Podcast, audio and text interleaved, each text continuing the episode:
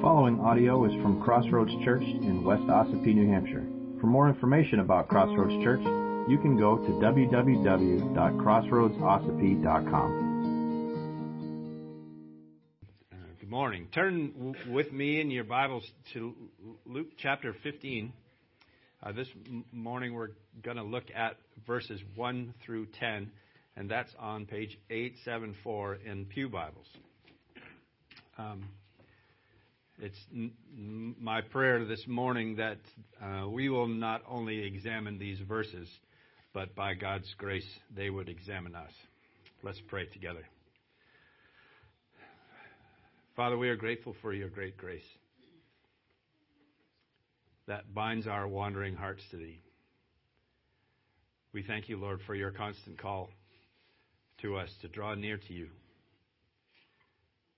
No matter how uh, far we've fallen, it's not too far for you to reach us. And no matter how lost we are or have been, you do what's necessary to find us. And we're grateful. Lord, we pray now that your Spirit would speak as we look to your word. Thank you for preserving it for us and giving us the freedom to gather around it this morning in worship to you, our God, our King, and our Father. We love you and thank you in Jesus' name. Amen. So, Luke chapter 15, beginning at verse 1. Now the tax collectors and sinners were all drawing near to him, and the Pharisees and the scribes grumbled, saying, This man receives sinners and eats with them. So he told them this parable. What man of you, having a hundred sheep, if he has lost one of them, does not leave the ninety nine in the open country and go after the one that is lost until he finds it? And when he has found it, he lays it on his shoulders, rejoicing. And when he comes home, he calls together his friends and his neighbors, saying to them, Rejoice with me, for I have found my sheep that was lost. Just so I tell you, there will be more joy in heaven over one sinner who repents than over 99 righteous persons who need no repentance. Or what woman, having ten silver coins, if she loses one, does not light a lamp and sweep the house and seek diligently until she finds it? And when she has found it, she calls together her friends and neighbors, saying, Rejoice with me, for I have found the coin that I had lost.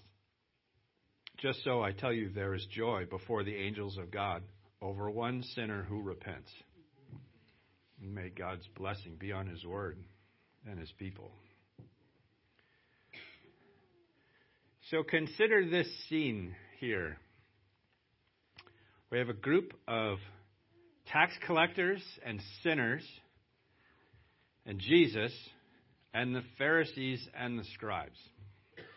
This is quite a party, quite a group. The tax collectors and sinners were hungry to hear Jesus' words of life. But who are they? Who are the tax collectors and the sinners? It seems like a pretty broad brushstroke, doesn't it? My mother was a tax collector. Uh, she was a tax assessor for the town of Norway for 20 years or so. Um, so I'm sure she loves hearing about these these folks. Some of you may recall uh, the disciple Matthew, right? He wrote a book you might have heard of called Matthew. Um, he's also known as Levi, right? One of the 12 disciples. He was a tax collector. These are Jewish people employed by the Roman, uh, the Romans, the government, to extract taxes from their countrymen, and as such were considered traitors to their to their country, to their race. Um, so not popular, um, not uh, not A-listers. Okay. Um, the sinners, this other very broad group, as they were called, were not just one one class or group, but this is a conglomeration of various people, um, not exactly known for their strict religiosity. Um, these are not uh, high class uh, religious leaders, um, people that uh, that do things right, you know. Now we know because God's word tells us that every single one of us is a sinner. Right? Romans 3:23 says, "For all have sinned and fall short of the glory of God." And the Greek word there that's translated "all" means um, all. Uh, so that's everybody, right? But here in this context, this was a group of people that has certainly fallen out of favor with the religious leaders. These are outcasts um, in the society in the first century. Um, now we have to remember something very important about the Pharisees. Um, and even the word Pharisee is, um, is an Aramaic word that means separate. That's, that's what Pharisee means. Um, so if you're a big Star Wars fan, these are the separatists, right? They're trying, they want to be away um, from, well, from people like this. Honestly, people like you. They just want to be away. Um, keep things clean, keep their hands clean. They preferred separation from these questionable individuals. Right? They saw no value at all in these sinners and they are lost and hopeless causes in their minds. The Pharisees and the scribes were completely blind to their own self righteousness because they saw sinners as someone other than them. Right? And we know the reality of that is very different. The Pharisees thought that if Jesus was truly the Messiah, that he would prefer the company of the elites, the religious elites, the Pharisees and the scribes. You know, not, not these not these dregs of society, not these dirtbags. Why would you want, why would the Messiah have anything to do with people like them? They would prefer the Messiah to be with them, right? If he's the real Messiah, he'll like us more than those losers. They believed that Jesus lowered himself to show these hopeless dregs undue honor, and they took this as an insult to them and their supposed righteousness. And this is the kind of grumbling, grumbling that they're doing. And in response to this grumbling, Jesus told three parables two that we're going to look at today, and one that hopefully we'll examine next week. Look at verse 4. What man of you, having a hundred sheep, if he has lost one of them, does not leave the ninety nine in the open country and go after the one that is lost until he finds it? And when he's found it, he lays it on his shoulders, rejoicing. And when he comes home, he calls together his friends and neighbors, saying to them, Rejoice with me, for I have found my sheep that was lost. Just so I tell you, there will be more joy in heaven over one sinner who repents than over 99 righteous persons who need no repentance. Now, the Bible is absolutely full of shepherd and sheep images and references.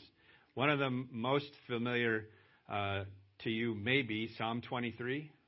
The Lord is my shepherd, I shall not want. He leads me beside uh, quiet waters and green pastures and wonderful things I don't remember right now. I didn't write down. Right? But the picture of the Lord as the shepherd leading his sheep to safety and, and calm and quiet because sheep are, well, I don't want to get into sheep but they won't drink from moving water. They're just dumb, right? They they need to be led around to where they ought to be. And sometimes sheep wander away. In fact, all the time sheep wander away. You got lots of sheep that like to stay home, Timmy? They they don't. They're just right? But the the the Pharisees and the scribes, who were well versed in the Old Testament, would have been aware of these sheep and shepherd references. But the one that escaped them on that particular day was one found in Isaiah 53, verse 6, that says, All we, like sheep, have gone astray.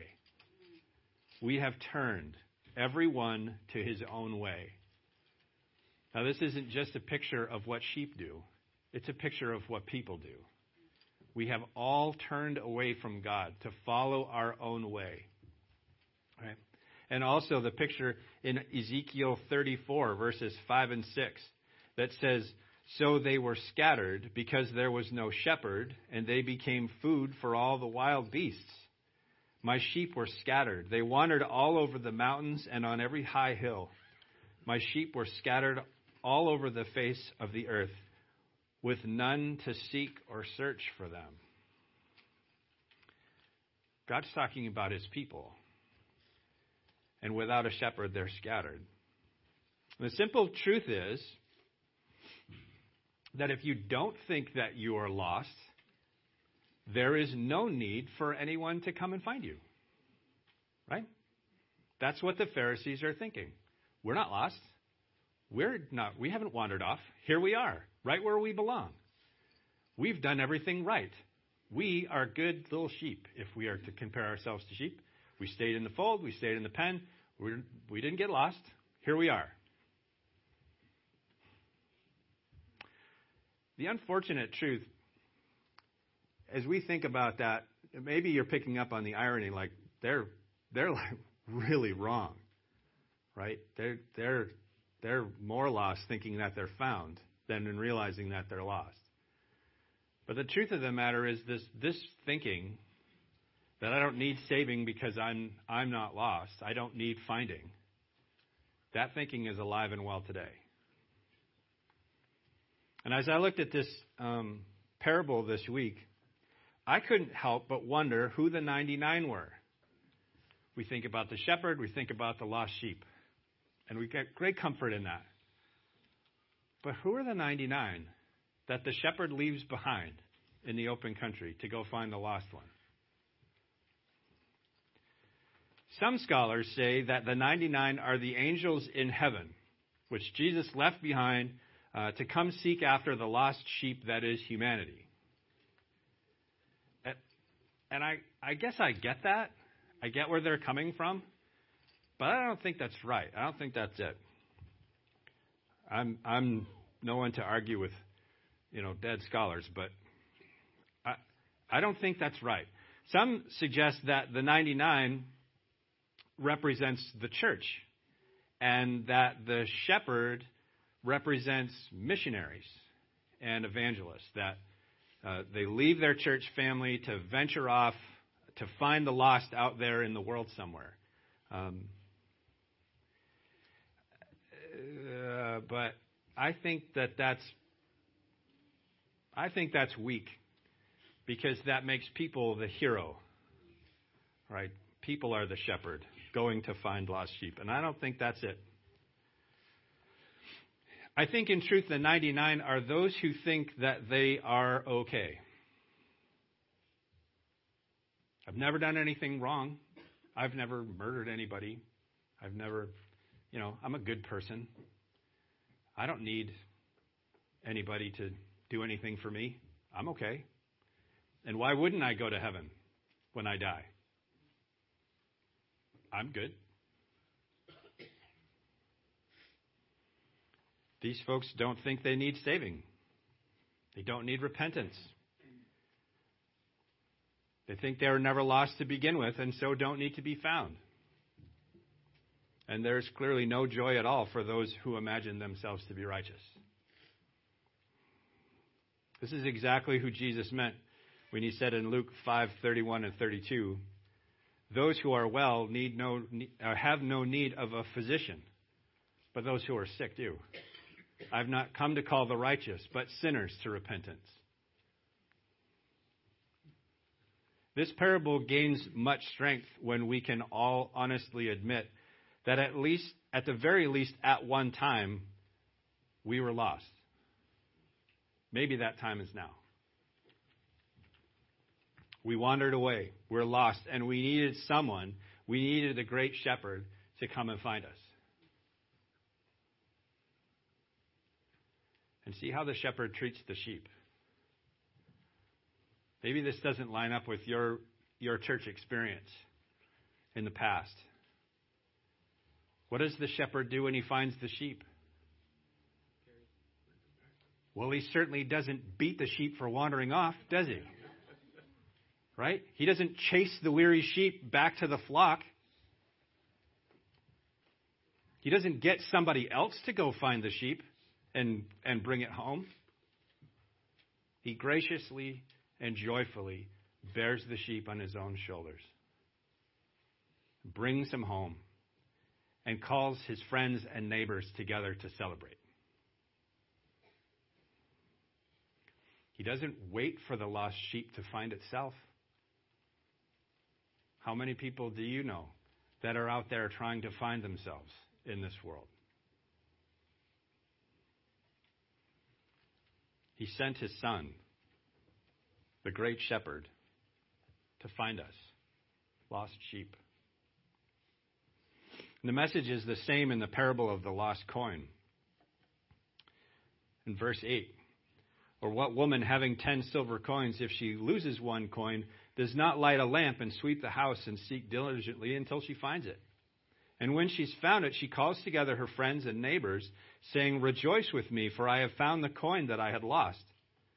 Just so I tell you, there is joy before the angels of God over one sinner who repents.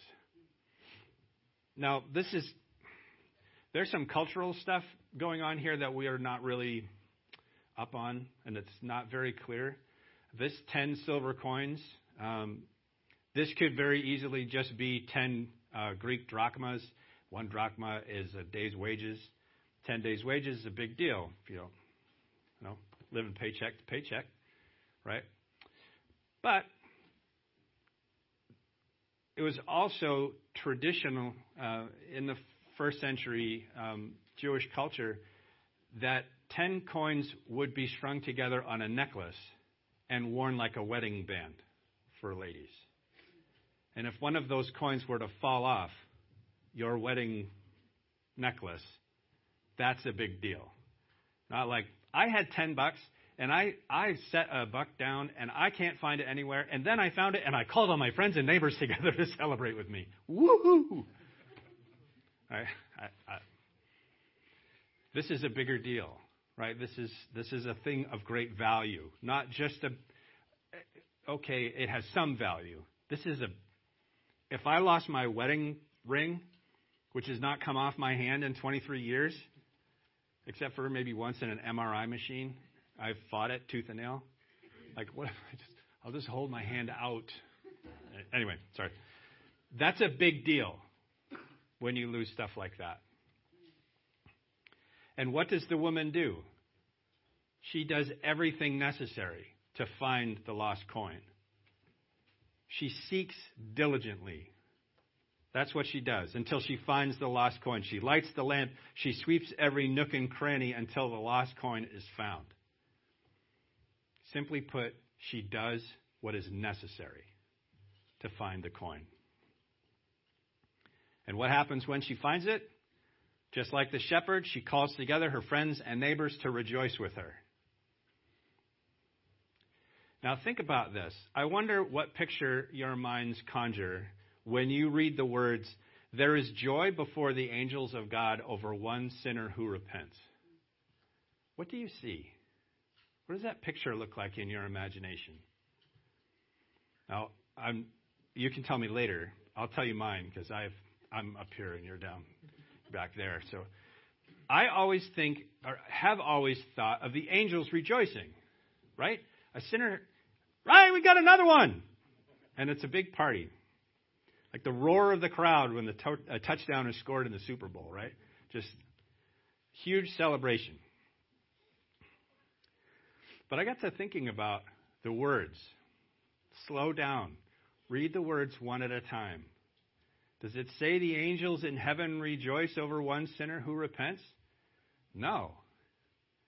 It says there is rejoicing before the angels in heaven over one sinner who repents. Well, who's before the angels in heaven? It's the Father. It's God Himself. And the angels rejoice with Him. It's God Himself that rejoices over one sinner who repents. Why? Because He loves us so much. And He knows that we're lost, and He knows it's our choice. And when we're found, when we submit to the Savior and say, Yes, Lord, I, I am lost. And now I'm found. and the Father rejoices. What a beautiful thought. When you turned away from your, your life, your, your way of sin to follow Jesus, because that's what repentance means, God Himself, the Father, rejoiced, and all heaven along with Him. And for those of you who have yet to repent and turn to the Father in faith through Jesus, He is waiting with bated breath for you to say, Yes, Lord, you're right. I'm wrong. And I need Jesus. If you have yet to turn from your life of sin to a life of following Jesus, God the Father is ready to rejoice. And all of heaven with him if you would just surrender your life to Christ. Jesus, the great shepherd, came to seek and to save that which was lost. He did what was necessary to find us and to bring us back into the fold. He swept every nook and cranny to find you, to find me the lost coin.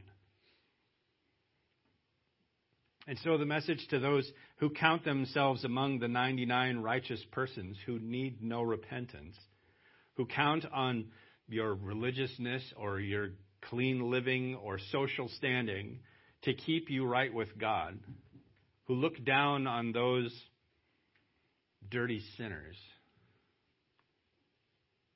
be warned you're just as lost as they are. You just don't know it. The word for you, if that's you, is repent. Turn away from that thinking. Recognize your lostness, just like everybody else, and accept the foundness that is offered to you in Jesus. Turn from your self righteousness and accept the fact that you are lost and in need of saving.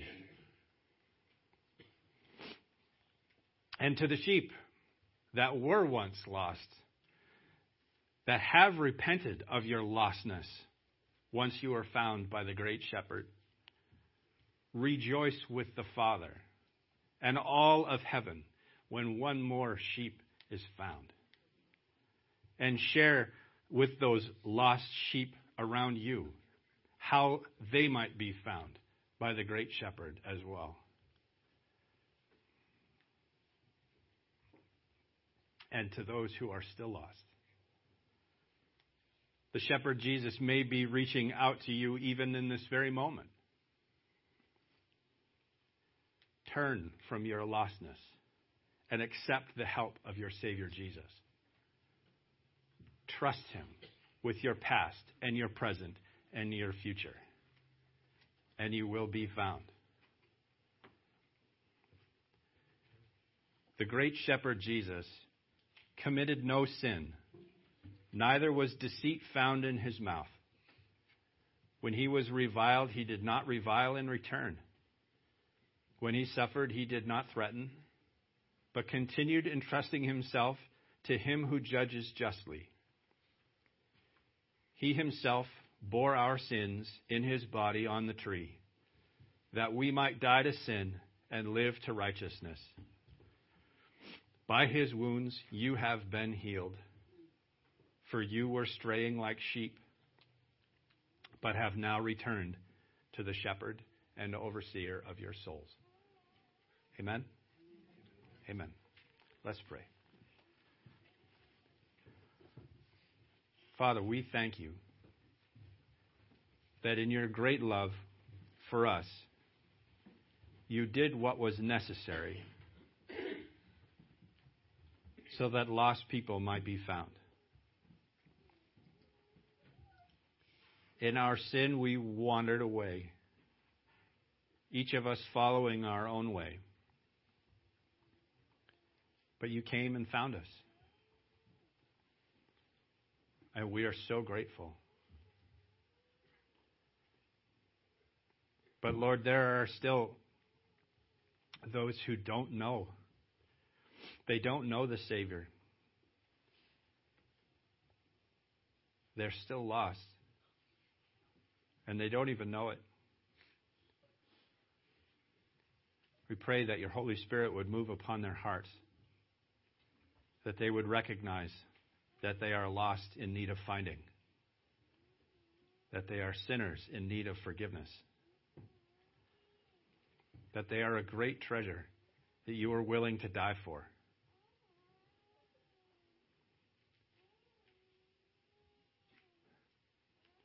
We pray, Father, you would keep saving, keep forgiving, keep seeking, and people would see their need for you. Give us courage, Father, to sh- share the gospel, the good news that Jesus came to seek and to save that which was lost. We pray, Lord, that your Holy Spirit would use the words that you give us to reach people, that they might know your forgiveness and your saving grace. We love you, Lord. We thank you for seeking and saving us. I pray all this in Jesus' name. Amen. If you would like to participate in the mission of Crossroads Church through financial support, checks can be mailed to Crossroads Church, Post Office Box 576, West Ossipee, New Hampshire 03890.